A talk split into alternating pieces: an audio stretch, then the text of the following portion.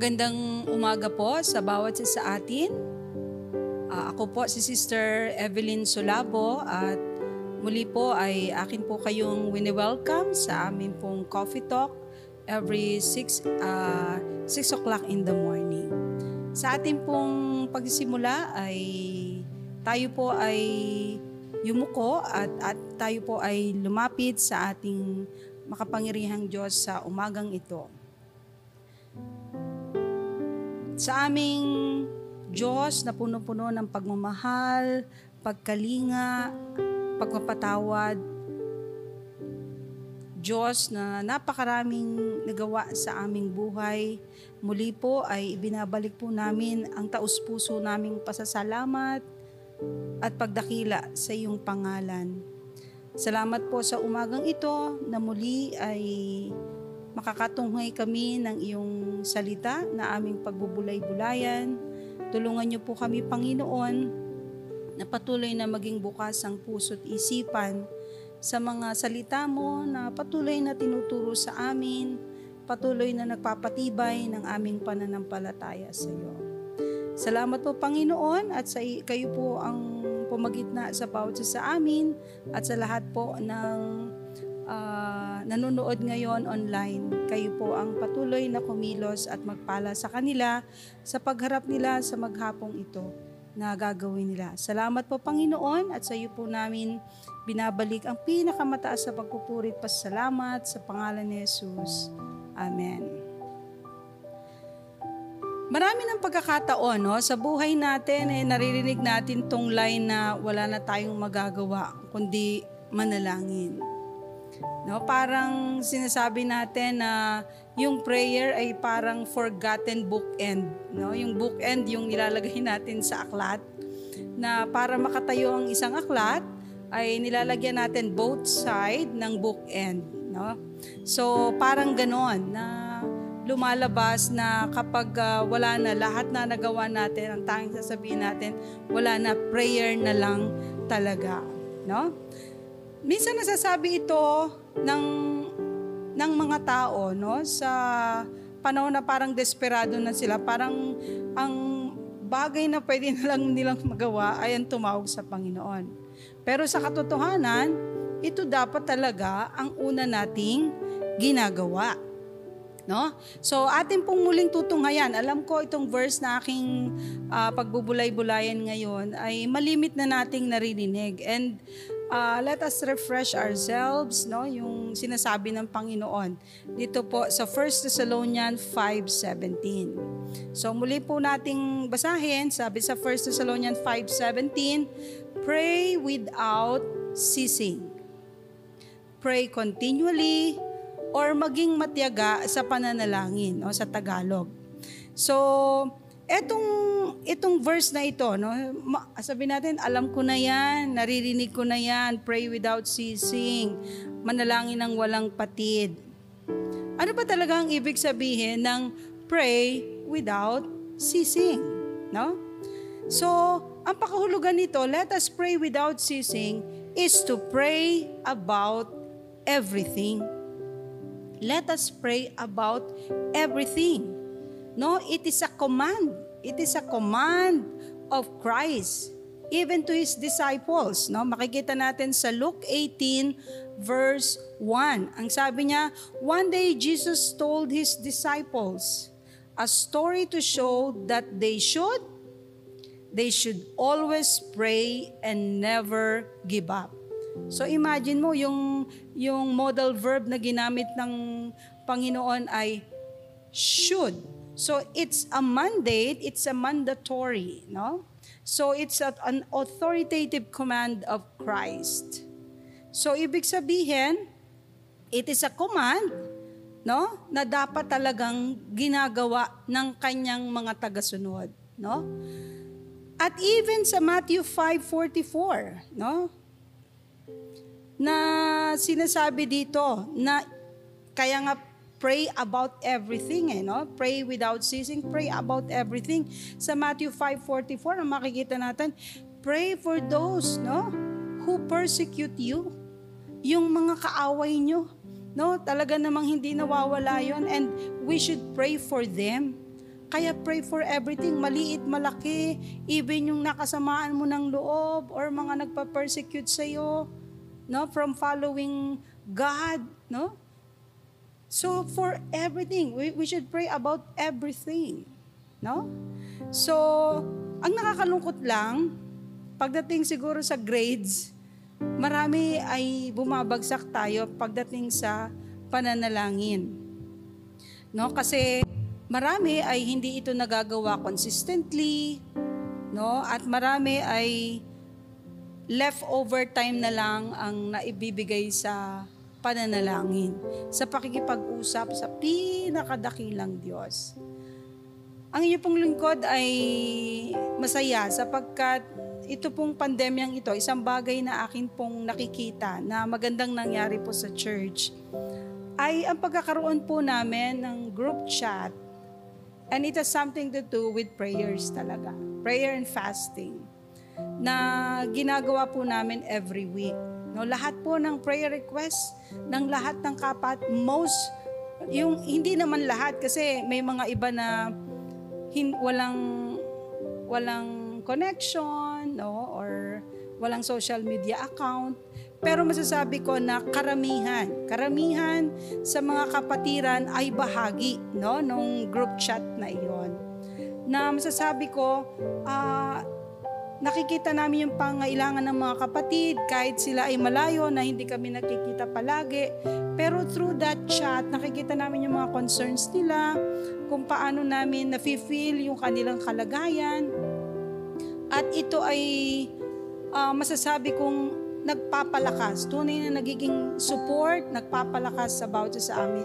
Kaya nagagalak po ako no, sa pagkakaroon po namin ng uh, ganong group chat na prayer and fasting. Now, ano ba yung mga bagay na masasabi natin parang uh, hindi ko na pa-prioritize ang prayer? No, sasabi natin, eh, alam ko na yan talaga eh. Pero, bakit hindi natin napaprioritize? Bakit hindi natin magawa na uh, unahin ang pananalangin? So, una, we do not pray intentionally. So, yun yung dahilan, no? Uh, hindi natin pinaghahanda ang mabuti yung panahon na tayo ay makikipag-usap sa ating Panginoon kapag iniisip ko nga, no, ba, makikipag-meet ako sa isang makapangyarihang tao, siguro baka, alam mo yung preparations ko, paano ko to sasabihin, if I have concerns, parang I will prepare a lot for that, no? Eh lalo na, how much more, no, makikipag-usap tayo sa ating Diyos. Paano natin pinaghahandaan Minsan, mga random words na lang ang nasasabi natin. Kaya parang nawawala, alam mo yon yung ningas, yung sa paglapit sa Panginoon, na parang you feel na, you feel nervous, na parang uh, harap ako sa sa sa pulpito magpe-pray ako parang you are after to please the people that will hear your prayer pero hindi talaga yung heart mo, no? Yung heart mo na mananalangin ka, haharap ako sa Panginoon, ano yung dinidikta ng aking puso, no, ng aking isipan. No? So, marami ay ayun, nagiging unintentional ang prayer. Kaya yung parang uh, to let God feel yung intense, yung fervent prayer natin, nawawala. We do not pray intentionally. Isa sa dahilan bakit hindi natin napaprioritize ang prayer. Pangalawa, ito yung dalawang bagay na nakikita ko. We devalue the most potent weapon that we have. The most important weapon that we have in our ministry, in, in the church. No?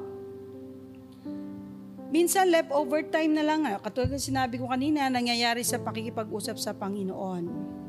Yung minsan sa sobrang pagod na may gadget ka paggabi na matutulog ka na lang cellphone pa ang hawak mo, no? Na parang ayun na nakatulog ka na hindi mo na namalayan.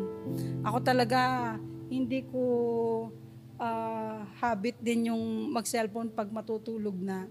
Kasi parang masakit ang mata ko. Buti na lang ganun, no? so, pero mari, mara, marahil marami pa sa atin dahil maraming connections or my business, minsan ay nate-take for granted na no? yung, yung, katotohanan ito at kaya nakakatulugan na ang paggamit ng gadgets. So remember, prayer pushes back the kingdom of darkness. Power na ibinigay sa atin ng Panginoon No? Kaya kailangan we should practice, no? We should practice continually yung power, no? Power of prayer na ibinibigay sa atin ng Panginoon. No, katulad ng bookend, in terms of ministries talaga, kung i-compare mo sa lahat ng ministries, etong prayer masasabi natin talagang parang bookend. Bakit? Hindi kasi siya visible. No? Compare sa praise and worship team na pinaghahandaan nating mabuti, dance ministry or tambourine ministry, music ministry, preaching, ushering, multimedia, no, yung kapisanan na ministries, yung social concerns, even yung lupo ng uh, pangalaga sa mga manggagawa. Itong mga ministries na to, very visible, no? masasabi natin yung mga uh, ganitong bagay. Pero pagdating sa prayer, no? ito ay parang bookend. Hindi siya uh, pansinin. Kasi nga hindi naman yung prayer ang oh, although nagpe-pray tayo sa church, pero in terms of ministry, hindi siya ganun ka-visible. Para siyang bookend. Pero kung tatanggalin mo, kung titingnan mo yung bookend, no? kung tatanggalin mo yung both side ng, ng bookend, babagsak ang mga aklat. No? Domino effect, babagsak ang mga aklat na you put together through the bookends. So sa prayer natin, no, tingnan natin, ito yung pinakamahalagang weapon. Bakit tayo nagiging matatag? paano tayo nagpapatuloy ng may ng may katagumpayan, no? Why we are becoming victorious. And that is through prayer. Our communication with God, no? Gaano na ka-intense, gaano na tayo kalalim pagdating sa pananalangin, pagdating sa pakikipag-usap sa Panginoon, pagdating ng nag-heart to heart talk na tayo sa Panginoon, nasaan na tayo? if we are going to, uh, on a scale of 1 to 10, as we rate ourselves, nasaan na nga ba tayo? Ganun na nga ba ang closeness natin sa Panginoon in terms of prayer? Na nakakaiyak na tayo sa Kanya, na andoon na uh, we are setting time for it, no? We are setting time for it. We are praying for that special date for the Lord. No, dapat nagseset talaga tayo ng time. If we want to prior, if we really want to prioritize prayer, make our make our prayer as our priority, we should set time. And even place, no? Iset natin yung time natin. Date natin sa Panginoon.